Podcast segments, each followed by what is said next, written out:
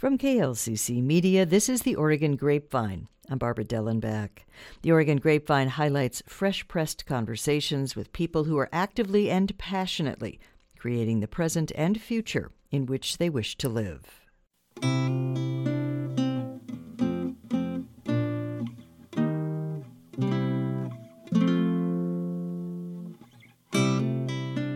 Jenn White is host of 1A, a daily program aired on KLCC, originating in Washington, D.C.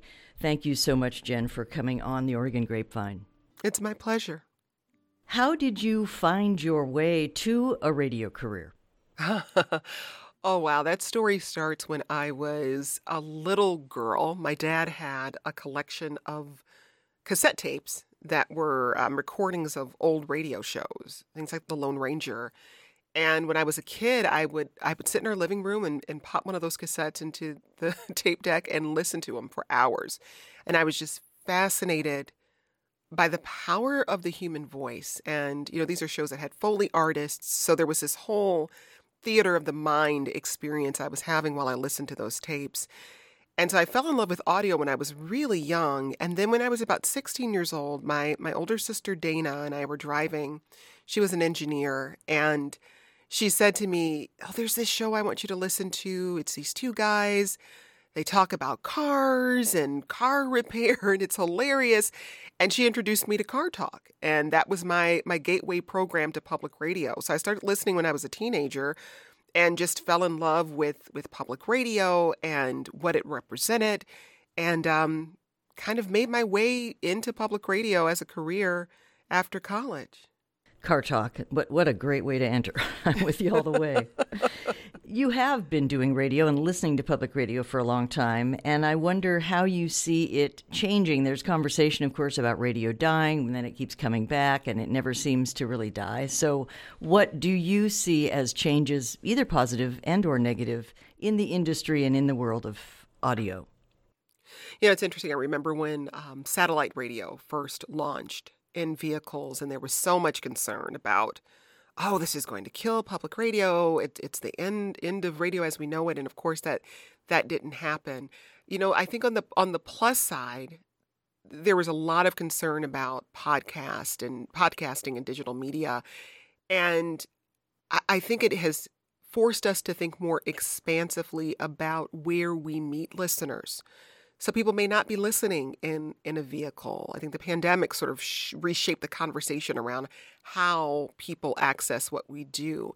And so we've we've been pushed to be more creative about how we offer what we do, whether it's through a website or it's through a podcast or other on-demand options in addition to the broadcast radio that we do and people still access in, in droves. But you know, trying to think more creatively about about it and and get ahead of the technology rather than just responding to the technology as it emerges. So that's that's a a challenge, but I think it's also a positive in the way it's reshaping the work we do.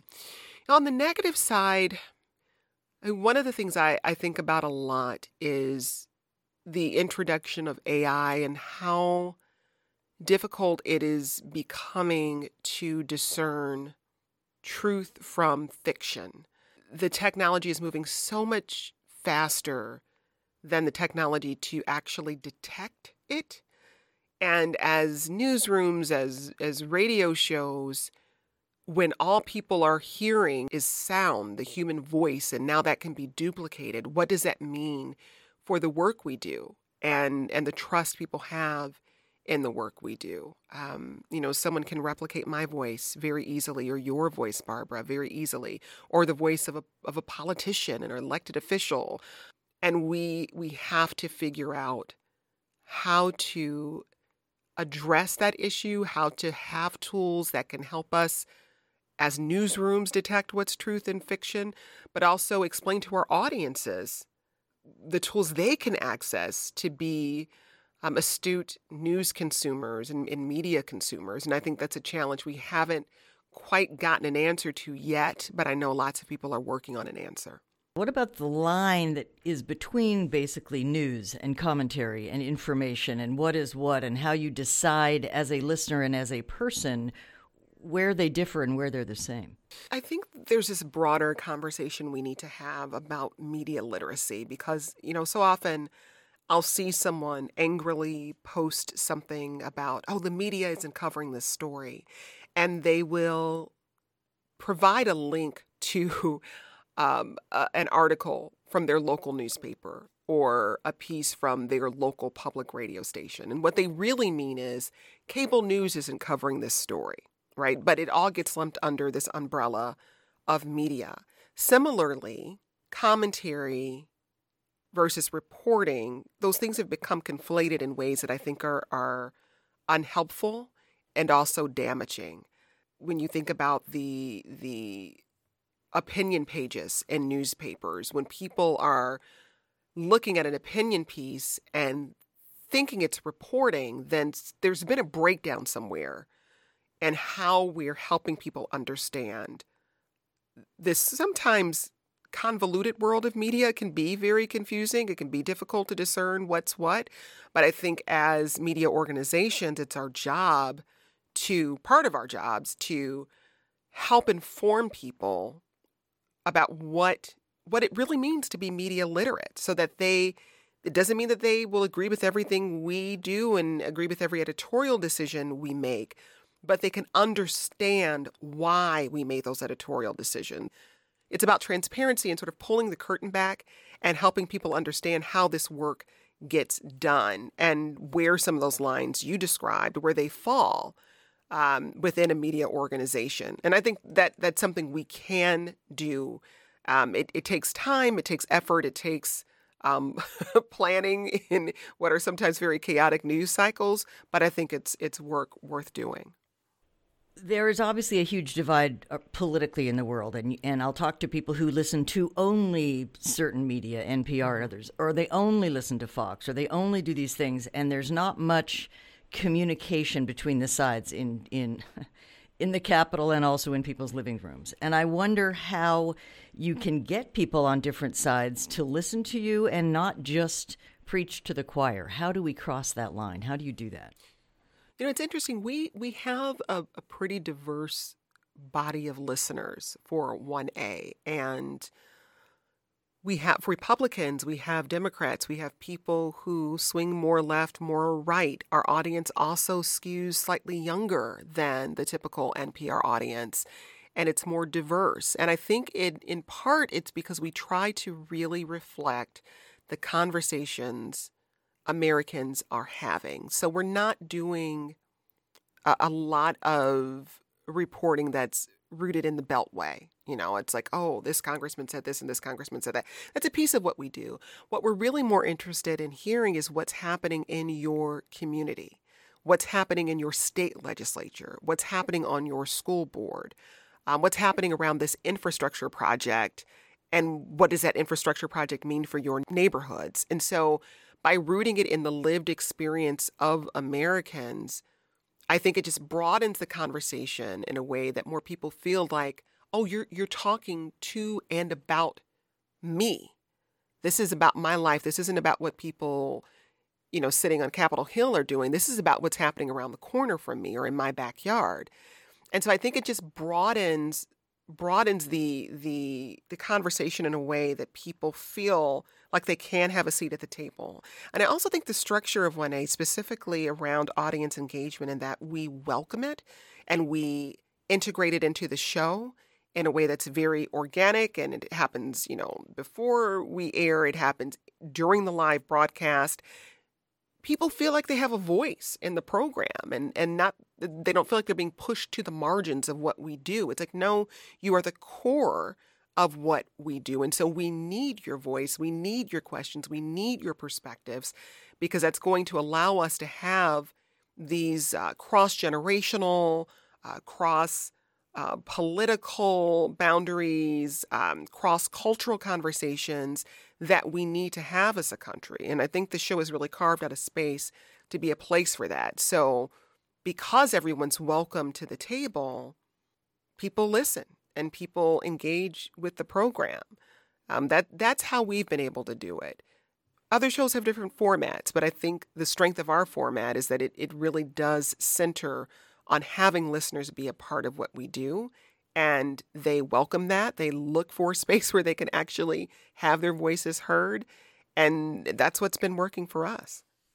To pull back the curtain just a little bit, you have you cover all kinds of things cooking world mm-hmm. events arts music it, it is a really broad-based and interesting show how how do those ideas come forth what do you do how, how does it work yeah we have a wonderful group of producers um, our pitch sessions are are lively and and um, sometimes contentious um, but everybody brings their ideas to the table and it's rare that you will get a an outright no. Sometimes it's okay, that pitch hasn't been fleshed out quite enough. You don't have those core questions you need to answer. You don't have the right people or you don't know who you need exactly. But everybody brings their experience perspectives what they're reading in the news, um, maybe a story that's happening in their community. They bring it all to the table. And we've got a diverse group of producers who are across the country and, and some even working in, in other countries. And having that diversity really helps us provide a rich selection of topics for the audience. So that's one piece of it. The other piece of it is is our listeners. Again, they drive the content. And so, you know, sometimes we'll do an hour and over the course of that hour, we'll see that there are two or three questions that we're getting over and over and over again from listeners. It's like, okay, wait, there's something there's something here. There's a, there's a story here that we can follow up on. Sometimes we'll call one of those listeners back and say, "Hey, you asked about this thing. Tell us tell us more about why this is a question for you." And that becomes a show. That becomes a show. So listeners pitch us ideas and sometimes we take those ideas and turn them into a show. So we're we're really pulling not just from our team, but from the people who listen and engage with the program as well. And that that's what accounts for the variety of topics you hear on the program. What media do you use personally to give you information and joy? Information and joy. So I I'm a news reader, of course, and and listener. Um, of course, I listen to public radio, and I tend to listen to not just um, national NPR, but also local stations. And so that might be, you know, my home state of Michigan, um, or I lived in Chicago before we came to DC.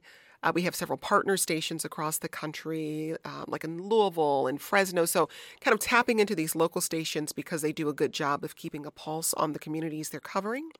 And then all of the major newspapers, pretty much anything you you would expect me to read, I'm, I'm probably reading it.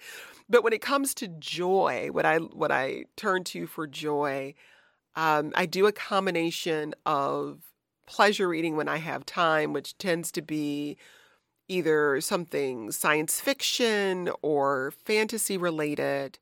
Uh, I love reading cookbooks, even though I, I tend to cook more intuitively. I just love learning about other cuisines. And so you might find me with my nose buried in a cookbook.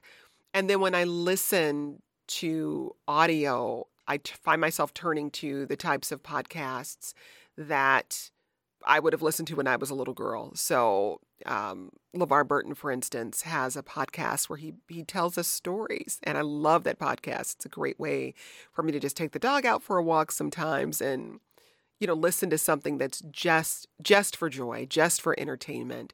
Um, Snap Judgment is another one of my favorite podcasts. So things that really take me back into the storytelling part of audio that I fell in love with when I was a little girl.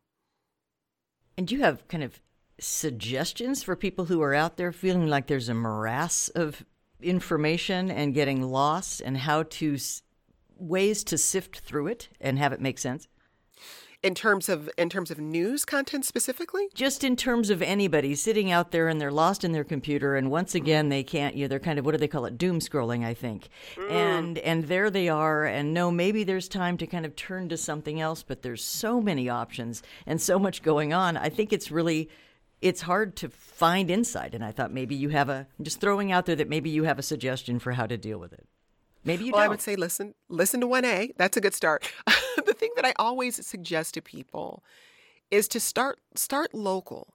Start local. when when the world starts to feel very overwhelming and you feel like oh there's too much happening and and there's nothing I can do about it or I just don't understand I think we we we may spend sometimes too much time looking at everything rather than looking at the things that are happening right around us, things that we probably can have a direct impact on and and in fairly short order. So are you looking to your local newspaper? Are you looking to your local public radio station?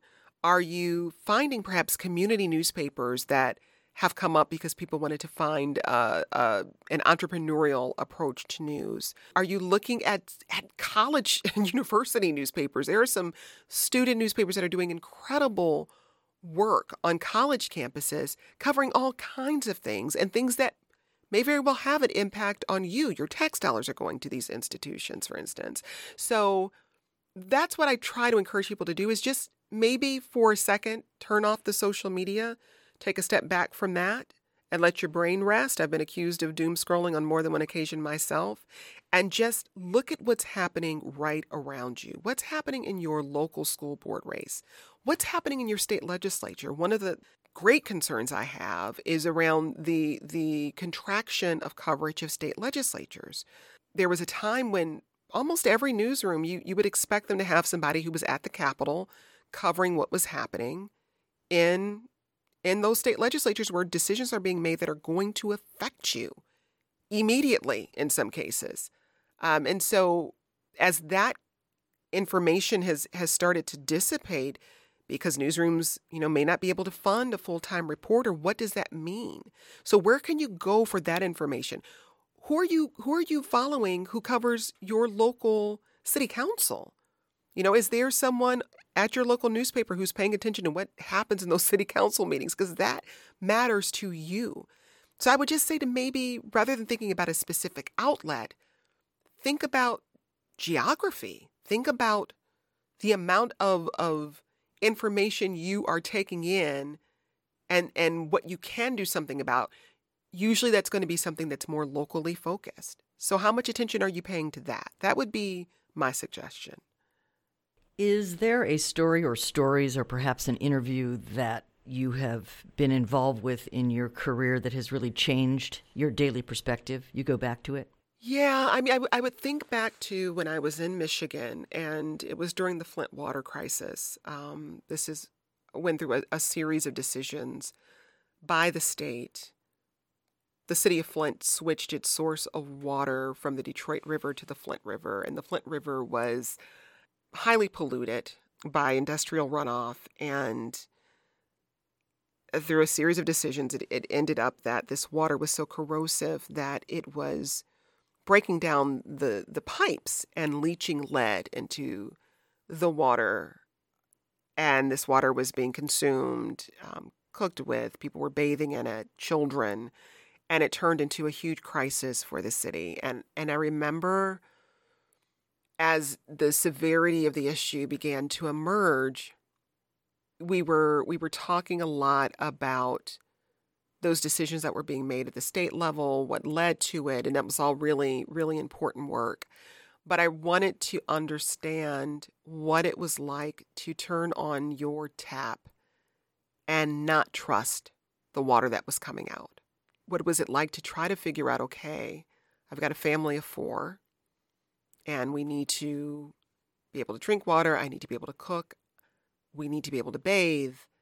Um, how do you function on a day to day basis as a parent? And so I sat down with three mothers in Flint and we had had a long conversation and it reminded me and continues to remind me of the impact of, of policy. You know, we can talk about policy in the abstract, but there were a series of policy decisions that led to this crisis that affected the health of thousands of people in Flint. And again, children with lead poisoning. And there's a problem when we talk about policy just through a political lens or we talk about it just abstractly as this thing that's happening without that deeper understanding of what it means for people. And that conversation lives with me because anytime we're thinking about how to approach a policy discussion, two things need to happen. We need to understand, like I said, what it means for people, but we also need to have the people it will affect at the table as part of that conversation. We have a central tenet of the show nothing about us without us. So, if we're talking about a community, that community needs to be present in the conversation. That's a, an interview that I, I continue to live with and that I think back on often um, because it was just a, a powerful reminder of what we can do as media organizations in bringing some of these voices into conversations where they may be overlooked or ignored. And we carry that that idea through on 1A. What is your inspiration and what gets gives you the drive to do the work you do? Hmm. You know, anytime people talk about inspiration or ask me about inspiration, I automatically think about my parents. Um, my dad and mom were both born in the late 1930s, or my mom in the early 1940s. Um, my dad in Georgia, my mom in Mississippi, and they were both born into an apartheid system. Uh, they were both born under Jim Crow. And when I think about their experiences as young people and what they were able to accomplish in terms of securing a future for their children. Doing this work is a way of honoring them every single day. You know, my parents broke so many cycles in in their families' histories and some of it was the result of luck. Um, some of it was the result of significant policy changes uh, that gave them access to spaces they didn't have access to before as Black people in this country. Some of it was just hard work, but I don't know that I would be able to do the work I do without their guidance and their support and their belief in me and their belief that things should be better for their children than they were for them. So that's my hope every day when I go on the air is that I'm honoring them and I'm honoring the people who came before them.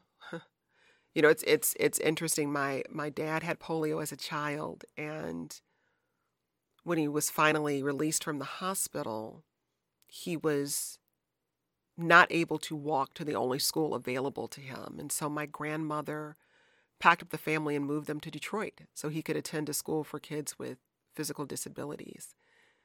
And you're talking about a major cross country move, but that move ensured my father got an education. And he was trained as a draftsman when he was in high school, but the drafting um, departments at the automotive companies weren't open to black workers until after the Civil Rights Act passed, and then they were forced to open their doors. And my dad was one of the first black drafters hired at GM.